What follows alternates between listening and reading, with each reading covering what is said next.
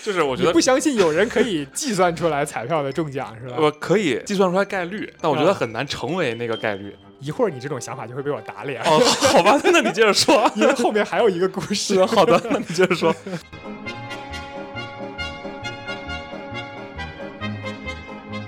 这对传奇的美国中奖人就是塞尔比夫妇，他们两个人十年之间通过计算合法赢得过十次乐透，总奖金高达两千六百万美元。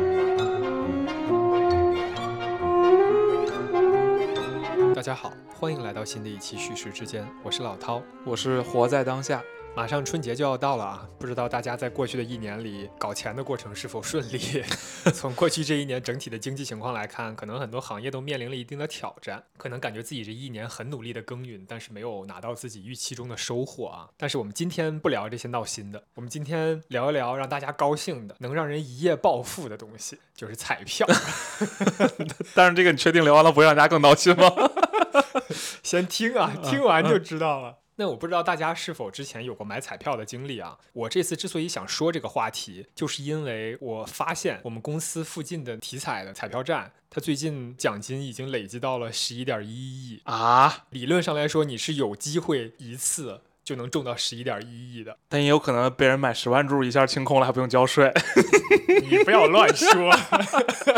而且人家买的是五万注。哦，但是那个是两亿多，你十一点一亿可能得买十万注了。对，虽然我最后没有买我旁边这个彩票站的彩票啊，但是每次从那儿走过的时候，都觉得彩票站里隐藏着一个可以一夜暴富十一点一亿的可能，嗯还是会觉得很动心。做梦一下，万一自己拿到十一点一亿，自己会干些什么呢？今天呢，我们就跟大家来聊聊彩票到底是个什么东西，以及各种江湖传言中怎么样买彩票才能中呢？彩票在定义上就很有意思，在百度百科上的定义是：彩票也称奖券，抽签给奖方式进行筹款，并非是赌博。嗯，就并非是赌博这五个字是包含在定义里的啊。哦，但是在维基百科里面，彩票是一种涉及到为了中奖而随机抽取数字的形式的赌博。其实从这个完全相反的定义上就能看出来，彩票在中外的经营方式和经济中发挥的作用，它也是不一样的。国内的彩票呢，主要是由国家机关监督和发行的，而国外呢，私人企业发行的彩票也是合法的。而且海外呢，它是有大博彩概念，一般博和彩是作为一个行业出现，但是在我们国家是将彩票作为一个单独的行业的。对，因为在我们国家大陆地区赌博是不合法的嘛。没错，很多国外称为博彩玩法的，比如说大乐透这种，在我们国家就变成了彩票。嗯，所以其实你很难找到中外这种定义上的完全对应的东西。因为国外的彩票好像就是乐透不止，不他们止也有各种其他的，啊。比如说一会儿就要提到的足彩，这个还好是好国的外更发达一些啊。其实彩票的历史很悠久，根据现有的记载啊，最接近现代形式的彩票最早是出现在秦汉时期，啊，对，就这么早。当时诞生了彩票的雏形叫蒙彩，就是蒙眼的蒙，嗯，而以发放这种彩票为生的人呢，就被大家称为彩人。哦，据历史记载，第一位彩人大约出现在公元前二百零五年，西汉时 期。好家伙，你别看人家什么古希腊发明银行很早，就我们上期讲到公元前五百年寺庙就当银行了，对但是我们国家发明博彩很早。我们更知道怎么玩儿，嗯对是吧？对我们刚才说的这个蒙彩啊，它的形式就是彩人会在街边支起一个摊位，这个摊位就是由一个长约丈余、宽约五尺的桌子上放上六十四个小的匣子，有的匣子内部会放上金饰、银饰、玉饰等等作为彩物，有的里面就什么都不放。 嗯，在其他人开始投注之前，彩人会先让大家看到有哪些彩物放进了匣子里，然后他就会支起一块布挡住这个彩匣，打乱这个匣子的顺序，以免有人记住他在哪个匣子里放了彩物嘛。嗯，打乱了之后呢，他再在每一个匣子上面盖上一小块黑布，防止大家直接看到匣子里面有什么。嗯，随后，抽彩人就可以自由投注。当时的投注是每注五次，每次购彩额是两钱白银，也就是一注是一两白银。这一两白银你可以投五次。投注的目标呢，就是投中三个有彩物的匣子。如果投中三个的话，就可以获得最高奖项。除了可以获得你投中的彩物以外，还可以获得十两白银，哦，相当于是呢可以获得十倍的奖金，加上金银玉饰品。，那这个只能在治安比较好的情况下开展啊 是的这是的叫动不动就被人抢了呀！要对，不其实东汉时期就出现过这个很有名的一个彩票案。哦，哦，应该是涉及到当时的皇后这个案子，有机会再给大家讲吧。好的今天就先不在这儿讲了。确实就是因为有个人在彩人的摊位上一直投不中，然后就把彩人给杀了。但是因为当时涉及到一些社会经济结构变革的问题，所以就涉及到了皇室。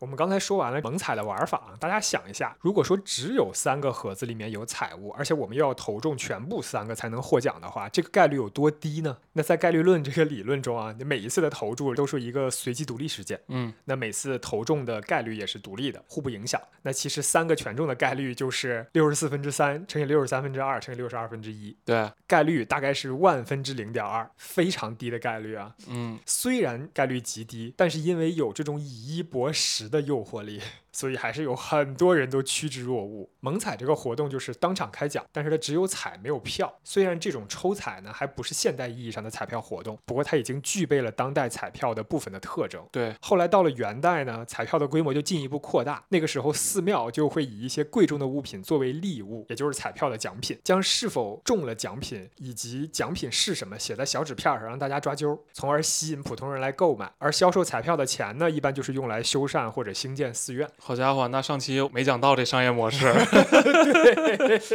漏掉了一个重要的商业模式。嗯嗯这个其实就进一步接近了现代彩票业的商业逻辑了。到了清朝呢，从乾隆年间开始，民间开始流行一种叫做白鸽票的彩票。独党的庄家啊，每日会从千字文的前二十句，也就是前八十个字中选出二十个字作为谜底。那购彩者呢，就下注猜谜底，奖金根据猜对的程度而定。若购彩者能够顺利猜出全部的二十个字，那就可以获得数百倍于下注本金的奖金。若只猜对四个字及以下，那你的赌注就全部归庄家。嗯那这中间呢，就是看你猜对多少，有不一样的奖金。嗯，之所以这种彩票叫白鸽票呢，有传说是因为这种彩票是来源于早期的赌鸽。赌鸽是什么东西？哎，当时就是以千字文的前八十个字啊，来给鸽子编号，然后把这些鸽子放飞，看哪只鸽子能最先飞到那个目的地。哦，有点类似于赛马，哎，对，民众呢就是对鸽子这个编号进行下注，所以后来才衍生出来这种白鸽票。哦，在这之后又不久啊，当时的小吕宋，也就是现在的菲律宾，嗯，它出现了一种吕宋票。由于当时小吕宋它是西班牙的殖民地，所以其实这个是由西班牙传过去的。我觉得这个可以说是历史上最有牌面的彩票，哦，因为它是由小吕宋的国王主持开采，彩票的收益就直接收归国有。你想，国王给你开奖，不是，那奖不归中彩票的人吗？彩票的收益不哦，是奖金。嗯哦哦明白明白。一八九九年年初呢，受吕宋票传入中国的影响，中国也开始出现了这种官方批准的彩票的发行。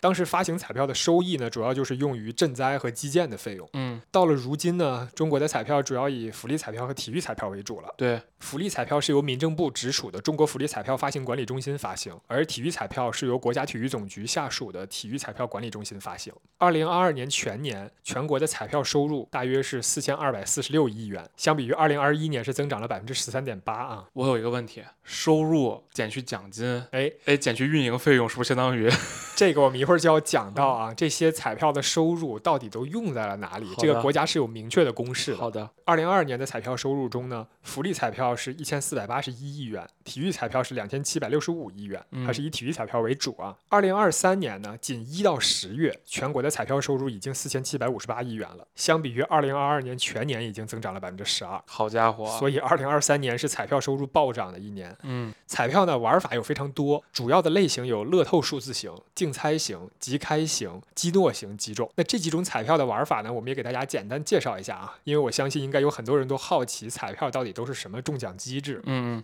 乐透数字型其实就包含了我们经常提到的大乐透，指的就是购买者从 M 个号码中选取 N 个号码作为一注彩票进行投注，由发行方在开奖时从 M 个号码里随机抽取 N 个号码的组合和购买者投注的号码进行比对，能对上的数字越多，那中奖金额就越高。当你一说 M 和 N 的时候，死去的回忆开始攻击我，啊 你知道吗？我就想到高中数学了。就是类似于，比如说有十个球，我们在里面选两个球，对到时候开奖的时候也从十个球里选两个球，看给我们两个球能不能对得上。竞猜型彩票只针对某项即将发生的事件，由购买彩票者竞猜事件的结果，猜中即按照事先公开的赔率获得彩金。例如足球彩票的猜比分就是竞猜型彩票。嗯比如说一场足球赛，竞猜双方打平了，发行方规定的赔率是一赔三，也就是说，如果你猜中了平局的这个结果的话，投一元你就可以获得三元奖金。题材好像大部分都是这种竞猜型的。没错，即开型彩票就是购买者在购买后就可以立即知道自己是否中奖，并且可以进行兑奖。我们经常能听到的刮刮乐就啊属于这种，其实这种即开型的，就跟你说那个猛彩有点像了。哎对对当对现对场我就知道。对，现场就知道，而且现场就能兑奖。对。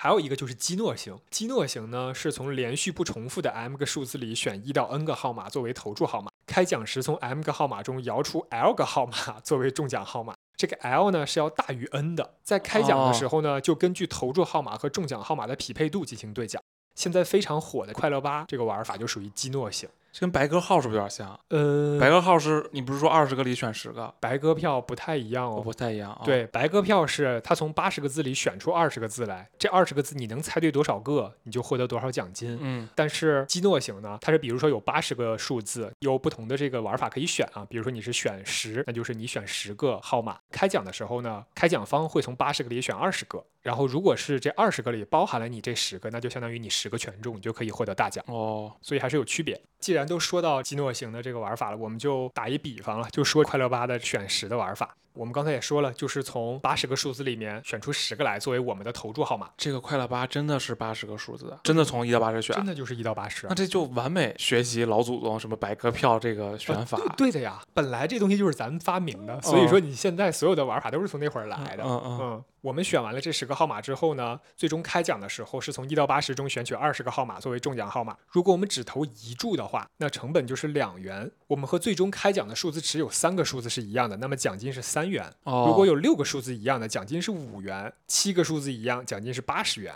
八个数字一样，奖金是八百元；九个数字一样，奖金是八千元。而如果十个数字全中的话，这个奖金池就是浮动的了，嗯封顶五百万元。哦中五百万元的这个概率，我们想了一下啊，应该是用组合的算法，嗯，相当于是 c 二十十除以 c 八十二十。我们俩商量一下，觉得这么算是对的。对，应该是这么算。最后算出来的结果呢，这个概率是五乘以十的负十次次方。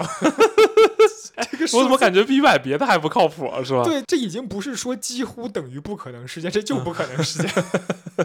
这个概率低到让我们两个都觉得是不是算法有问题啊？对，因为网上说的快乐八选十玩法中五百万的概率是八百九十万分之一，嗯，我们这个计算结果比这个低很多。对啊，这不是一个数量级的。对可能是因为我们把高中数学都还给 老师。就听友们如果觉得有更好的算法，可以给我们讲对一讲对。对，如果大家有谁知道快乐八选十玩法的全中五百万的概率的算法，请大家在评论区告诉我们。 根据二零二二年的数据啊，这么多类型的彩票呢，是竞猜型和乐透型的收入占比最高，分别是百分之四十二点六和百分之三十六点六。嗯，也就是说，这两种加起来占比就超过百分之八十了。这种最简单好理解。没错，那大家可能想知道啊，这么多的彩票收入的钱都去了哪儿呢？那彩票收入的用途主要有三种，一是用作未来彩票的发行费，这部分呢，除了彩票本身基础的运营成本费用以外，还包括各个彩票销售网点的佣金。第二种就是用来支付中彩人的奖金。目前彩票收入最主要的用途也是用来支付中奖人的奖金的。根据《中华人民共和国财政部公告》二零二三年第四十号的内容，全国乐透型数字彩票的收入中，彩票奖金提取比例是百分之五十一，竞猜型彩票奖金提取比例是百分之七十，哦，即开型彩票百分之六十五，基诺型百分之五十八。从这几个数据里，其实就能看出来啊，基诺型概率是真的低。是的，确实这个费用都是主要用来支付中奖人奖金的。嗯，对，第三种用途就是进入彩票公益金账户。二零二二年，彩票收入的百分之二十七是进入了彩票公益金账户啊。彩票公益金主要被用来作为公共事业用款，比如体育、养老等等产业。其实，彩票公益金的来源，一方面是来自于彩票的销售收入，还有一部分是到期没有兑现的奖金。就是有人中了，但是没对。对，但是没兑，这部分奖金就会自动进入公益金账户。哦，这些人好惨啊！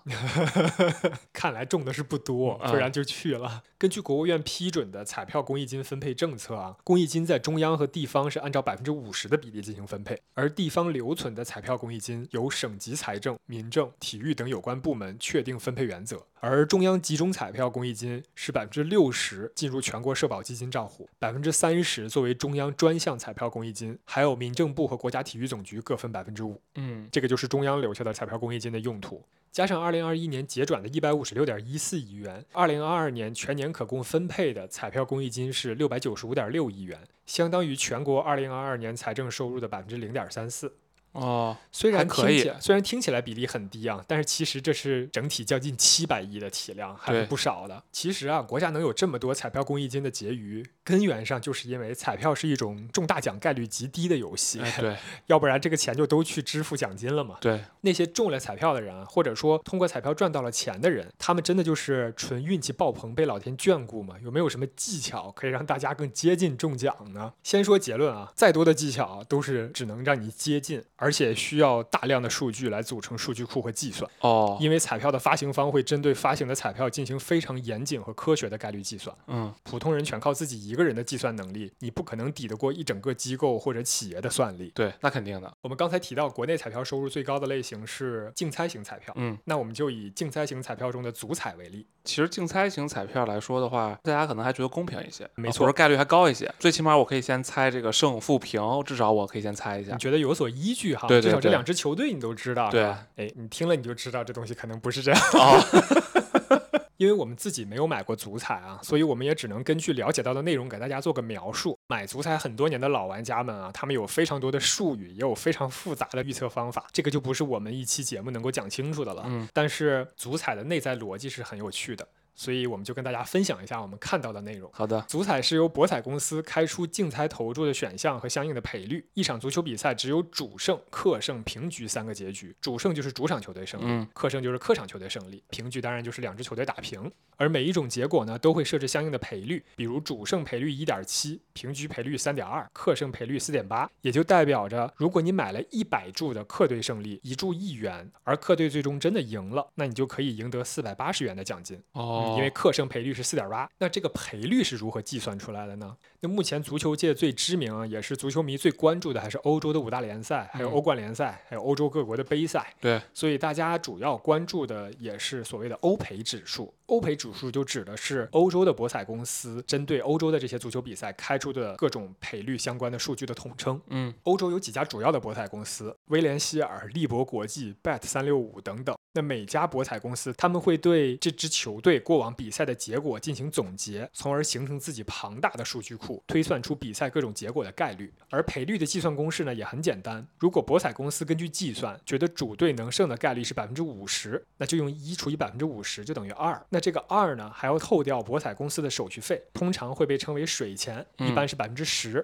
那么就是二乘以一减百分之十就等于一点八，所以最后开出的赔率就是一点八。一赔一点八，对，光是这样来看的话呢，毫无头绪，因为你除了纯靠两支球队的实力差距，或者说球队的近期状态去猜，别的好像就只能看天了。对，那这个时候我们就要引入一个在博彩行业很有名的数学公式，那就是凯利公式。嗯，这个我们做投资的也都听说过，对，也都是接触过的。凯利公式呢，是美国物理学家约翰·凯利，他原本为了协助降低噪音在通讯中的干扰而发明的一种数学公式。哦，但是后来大家发现呢，既然你这个公式能够降低信息传输时候的噪音，在投资的时候也可以降低各种因素所带来的风险嘛，对，所以就被广泛应用在了博彩行业。现在呢，它已经演变成为了一个在期望净收益为正的独立重复赌局中，使本金的长期增长率最大化的投注策略。由凯利公式计算出来这个值就叫凯利值。具体这个公式的推导过程啊，我们就不在这儿赘述了。我们会把这个公式放在我们 show notes 里面，大家有兴趣可以自己去看。那简单来说，针对某个有 P 概率发生的事件，在足彩里面啊，这个事件发生就被称作是某个结果打出。那比如说主队胜了，那就是主队胜这个结果打出。凯利公式可以计算出每一次投注的资本占手上现有资本的最佳比重。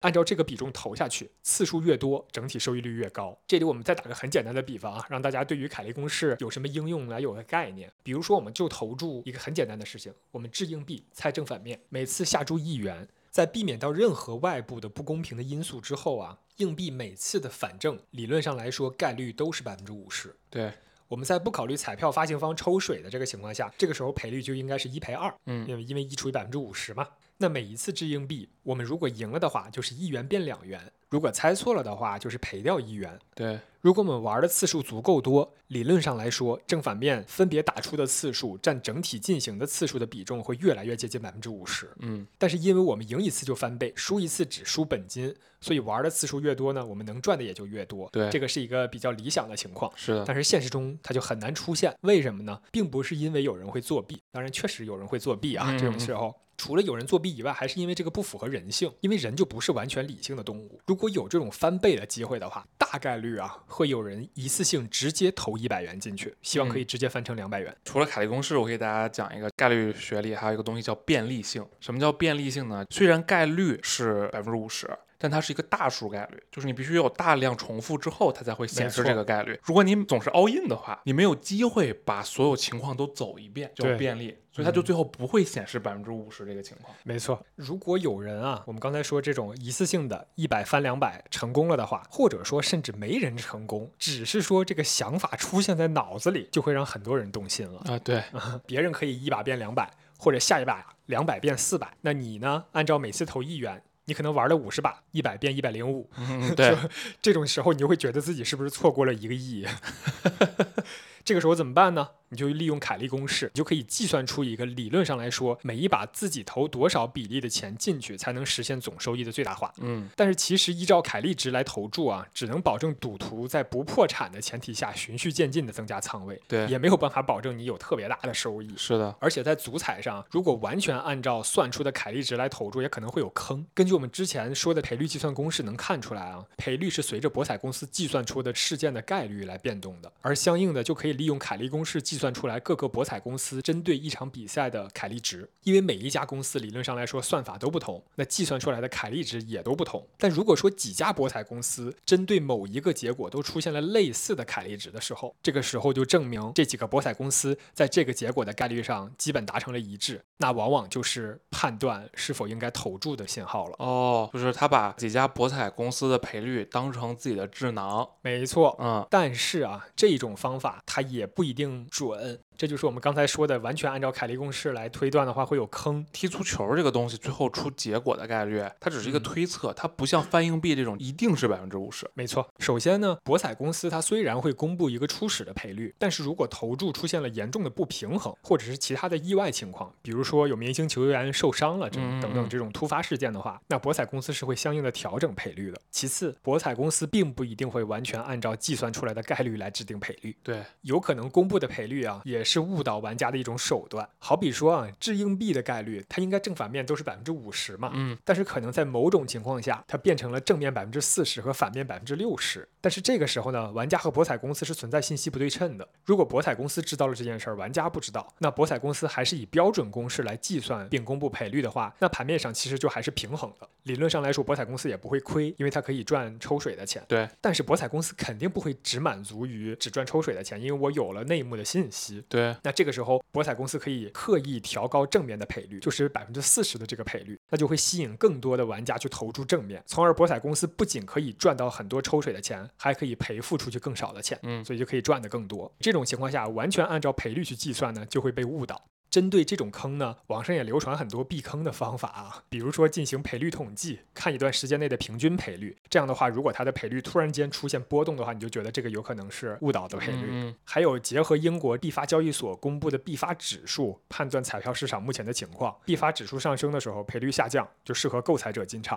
指数下降，赔率上升就适合发行方进场。这样的话，就可以去确定目前博彩公司是否有动机来做误导赔率，或者是做交叉盘。那这个交叉盘，我们也提一句，本来这个词是出现在外汇市场上的，哦，是指直盘被套牢，就是说自己购入的这种外汇汇率走势不好，嗯，一直在亏钱的时候呢，并不及时卖出止损，而是以自己持有的货币去购入其他目前表现强势的货币来降低自己的持仓成本。明白了。而在足球里呢，交叉盘就是借用这种概念，它往往指的是博彩公司啊，利用前一场或者前一轮的足球比赛的结果，影响购买者的思维模式，嗯从而针对下一场比赛给出与实际概率不符的误导性赔率，从而获利的模式。这个也是利用基因给人类认知上带来的一个误区，这个误区叫近因思维误区，静音就嗯是更近的情况或者更近的原因会给你造成是更的大的决策上的影响。嗯没错，所以呢，想玩明白足彩，你不仅要看足球、懂足球，你还要会计算，还得跟博彩公司斗智斗勇。想想还是不要投比较轻松。对 我们介绍的这些概念和方法啊，在真正的老玩家那里啊，甚至就是连入门都还没到的阶段。啊，对， 所以大家可以想象一下，你真的想用足彩赚到钱，这个难度有多高？不是这数学就不允许你用它赚到钱，你 哎要尊重数可能学。啊真的是有人能赚到钱的，但是他可能在此之前付出的沉没成本非常的高。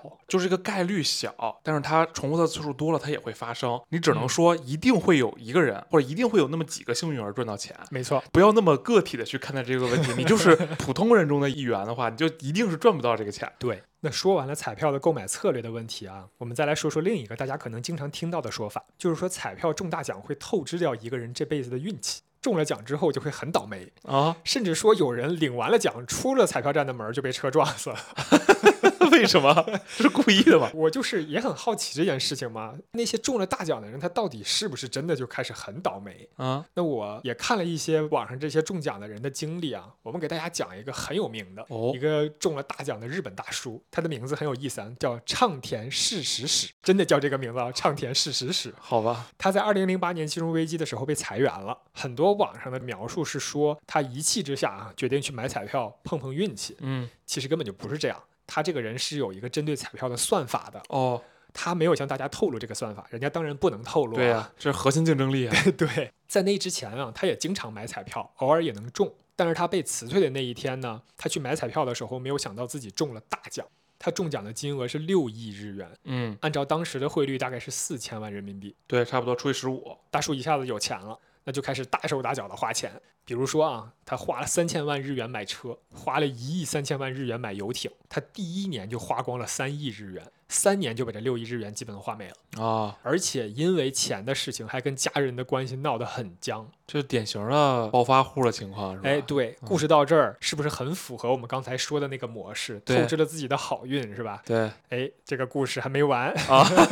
八年之后，他又中了他中奖了之后八年啊，啊，记者再次找到了这位大叔，他就一个人这个时候形单影只。哦，看起来比较落寞，而且还是不工作，无所事事。这个时候，记者就很奇怪，就问大叔：“这些年你是怎么生活的呢？你的钱都花完了。”大叔说：“我就是每天逛逛街，见见朋友，因为现在已经不缺钱了，但是没有以前那么强烈的花钱的欲望了。”哦，哎，记者就很奇怪，你不是钱都花完了吗？你为什么现在又不缺钱了呢？一问才知道，大叔现在的身家是五亿日元。哦，为什么呢？他当初把钱快花完、快破产的时候吧，他去买了股票，结果他资产翻了五十倍。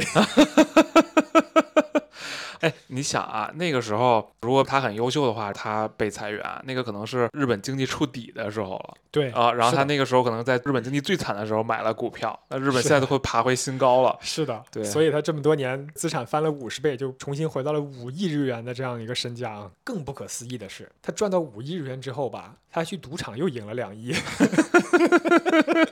他现在手上有七亿，比他当年中奖时候的身家还要高，好家伙，所以就重新恢复了财富自由的状态。其实说到这儿，我觉得大家应该能够感受到啊，这种传奇故事不可能这么简单。嗯，虽然大叔是一直说自己是运气好，但显然事实不是这样。他当年买彩票，他就是连续买了很多次，而且自己有一个算法，最后中了大奖。他炒股稳赚不赔，他去赌场也能赢钱，这都是跟数学有很大关系的呀。对，所以根本就不是无端的幸运，是因为这个大叔应该是一个数学天才。我们大胆揣测，他应该是一个数学天才。 真的吗？你想，他能计算出来彩票的中奖概率，啊你就算计算出来中奖概率，嗯，你还怎是怎么你能你保证怎么自己让自己中成六为这个概率对，呢怎？么能让自己说保证自己是中六亿的那个人？是对吧啊，这个很难啊。，对，所以他连续买了很多次，他不断的去印证自己的这个想法。我觉得他确实没有想到自己能赚六个亿，但是他中了六个亿之后，他知道自己这个模型被彻底完善了。 那没有，我觉得不是。我觉得如果他要是真的被完善了，他应该继续买彩票，然后一直在中钱， 而不是去靠炒股票。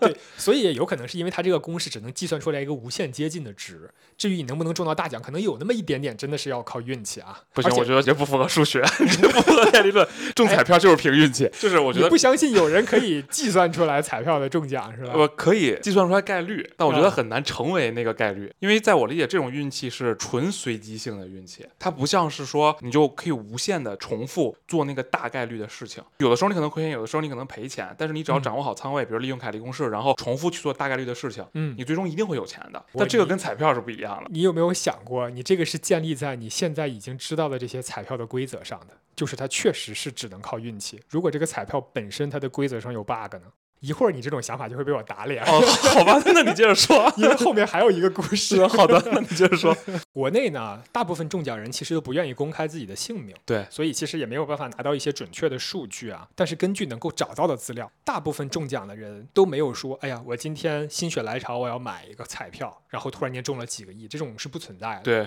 大部分中奖的人呢，都是将小额投资拉长战线作为自己的原则来购买彩票的。不会真正有中了的人啊，来说自己是依据什么规则来买的。但是你想，如果说要拉长战线来购买，那肯定是得有依据、有选择的来买的。他肯定不能是对拉长战线，每一天碰运气。那除了亚洲中奖的人呢，还有很传奇的美国那边的中奖人。这个就是我说会打你脸的，哦就是你的这种观点的前提就是彩票的规则天衣无缝。哦，但是如果彩票的规则本身有问题的话，就有可是能发因彩票此的获人利自己傻。呃，对， 但是这个 bug 可能很小，不嗯是哦每个人都能发现。啊明白？那你说吧，我很期待。这对传奇的美国中奖人就是塞尔比夫妇，他们两个人十年之间通过计算合法赢得过十次乐透，总奖金高达两千六百万美元。这个就有说服性了，因为他重复中了十次。没错，啊嗯，这两个人的故事也被拍成了一部电影，叫《杰瑞和玛姬生活阔绰》。 电影名字听起来就很开心。 这对夫妇一辈子都在密歇根州的小镇埃弗里特生活，他们就在镇上经营一家便利店。二零零三年的时候，两个人把六名子女都抚养长大了之后呢，他们就准备把店卖掉，哦准备退休安享晚年了。他们偶然之间看到了大乐透的广告，塞尔比先生呢就研读了一下大乐透的规则。这个规则是，如果你想中大乐透的话，你必须要猜中六个乐透号码。嗯，如果没人六个全部猜中的话，那奖金就转给猜对五个、四个和三个的人，就是猜对这三种结果的人共享。当从多少个数字里猜中六个呀？哎，这个具体的规则我没找到。好的这个我确实很努力的想找啊，当时他们大乐透的规则，但是没有找到。塞尔比先生通过计算发现，当总奖池累计到五百万美金的时候，他只需要购买一千一百美元左右的彩票，就有很大概率中奖。这是他哦用他自己的一个算法算出来的啊。嗯至于这个算法，人家是不可能公开的。于是他就花了一千一百美元，他赢回来了一千九百美元。他就发现，哎，我这个模型是有效的。后来他就越买越多，然后也就越赚越多。到了什么程度呢？他和他老婆两个人专门成立了一家 GS 投资策略公司来购买彩票。嗯。哦，还邀请了他们小镇上的其他人投资他们的公司，五百美元就可以获得公司的一股股票，大家的钱一起来购买彩票。 后来呢，密歇根州的大乐透呢就结束了，他们就开始找美国的其他州还有没有类似这样的彩票。哎，果然其他的州是有类似的，他们发现哎这个规则自己这个模型还是适用，嗯，所以当时他们就每年跨越美国六个州去买这个彩票，他们最多的时候啊一次就赢了八十五点三万美元。所以他这个是积少成多，赢了两千六百万。没错，他们跨越六个州，在各地去买彩票的时候，平均每次就要花六十万美金来购买彩票。到最后呢，他们是一共赚了两千六百万美元。其实大家听起来会觉得很奇怪，老感觉这里面是不是有猫腻哈？嗯，美国那边的警察也这么想，就觉得既然成立一个公司，就专门来买彩票，你还能始终有进账，这就很奇怪。警察就对着他们查了好几个月，发现真的没问题。 真的没有内幕交易，他们就是靠自己的模型计算出来的。有内幕交易不可能只赚这么点儿。呃，对，是的，有可能有内幕交易是两百六十亿了。我呃对觉对得对， 嗯，讲了这些中彩票的人的故事之后呢，大家有没有感受到啊，其实从天而降的好运可能是不存在的？彩票呢，归根结底是一个数字游戏，虽然我们的统计并不完全，但是也可以想象，真正买彩票发家致富了的人啊，他们肯定是因为长期的积累和试错，再加上一点点可能有的好运啊，嗯最终才能中到大奖。很早以前就有这样一句话，就是上帝的任何馈赠，其实都在暗中标好好了价价格 任何的好运啊，都是建立在自己提前的付出的基础之上的。虽然呢，我们不能保证一定会有天降六亿日元的这种好事儿，但是属于每个人的好运，在自己的努力之下，可能就在不远的前方了。今天这期节目啊，我们讲到好运，我有一个洞见吧，算是嗯啊、我给大家讲一讲，这也是我之前听王刚老师讲课啊去听到的，就是说人的好运分几种。第一种就是这种纯随机的好运，这个事儿就是很小概率发生的，但是发生在你头上了，嗯对你来说就是纯随机的好运，嗯对吧？对这个世界，它虽然概率小，但是因为世界上人太多了，所以没它错冥冥中必定会发生。是的，那么第二种好运呢，就是叫努力出来的好运。比如说，假设我们现在工作就是很难找，我去面试每一个工作的被录取的概率可能都是百分之五，但是呢，我的目标只是找到一份工作而已。嗯，所以如果我只面试十个公司，跟我面试一百个公司的结果肯定是不一样。呃，对，虽然这个概率没变，但由于我努力不断的去试，就像刚才我们说的，经历了这个便利性，不断的去试，最终我把这百分之五触发了。哦，哎，这是一种好运，这种好运是我纯靠努力就可以努力出来的。第三种好运是我之前积累了很多东西，突然出现一个什么事儿，正好能跟我积累的这个东西匹配，这个是叫做有准备的好运。第四种好运呢，就是当你已经通过你的努力，或者说通过你做了很多事情，形成了你的风格或者说人设。我们假设，比如说你在研究商代考古历史中成为了整个中国的第一啊，公认的业界大拿，那么是不是每次发现一个可能是商朝考古现场，你不需要出去跑，你也不需要找谁，一定会有相关的政府工作人员给你打电话说，哎，老师您来给我们看看这个是不是出土了什么这些东西。嗯第四种好运可能就是你的人设和风格给你带来的好运。所以好运也有这么多种类型哈。对，但其实我觉得他们统一的一个特征就是，除了第一种啊，就啊是真正的靠概率的，其他几种还是要建立在自己前面有一定付出的基础之上。对，那肯定的。其实我们给大家讲了这么多彩票相关的事情，包括我们又说，哎呀，足彩有什么猫腻啊，怎么买，怎么去看这个赔率，并不是想让大家去买彩票，而是想让大家知道，其实所有的这种好运都是要建立在自己前期的努力的基础之上的。所有的好运的价码就是你前期的付出。如果你想拥有自己的好运的话，就像可能我们以后有机会再讲吧，就是那个关于好运的实验，就人一生的成功到底是靠啊运气对还是对靠努力？确实，最后的结论是说，人的一生如果要成功的话，主要是靠运气。是的，但是你要前提保证自己是努力成为了那百分之三十以上的人，才能拥有这份运气。就有一句话说得好嘛，有一个年轻人天天向上帝祷告说：“你让我中个大奖吧。”上帝后来憋急了，跟他说：“那你好歹买一张彩票啊。”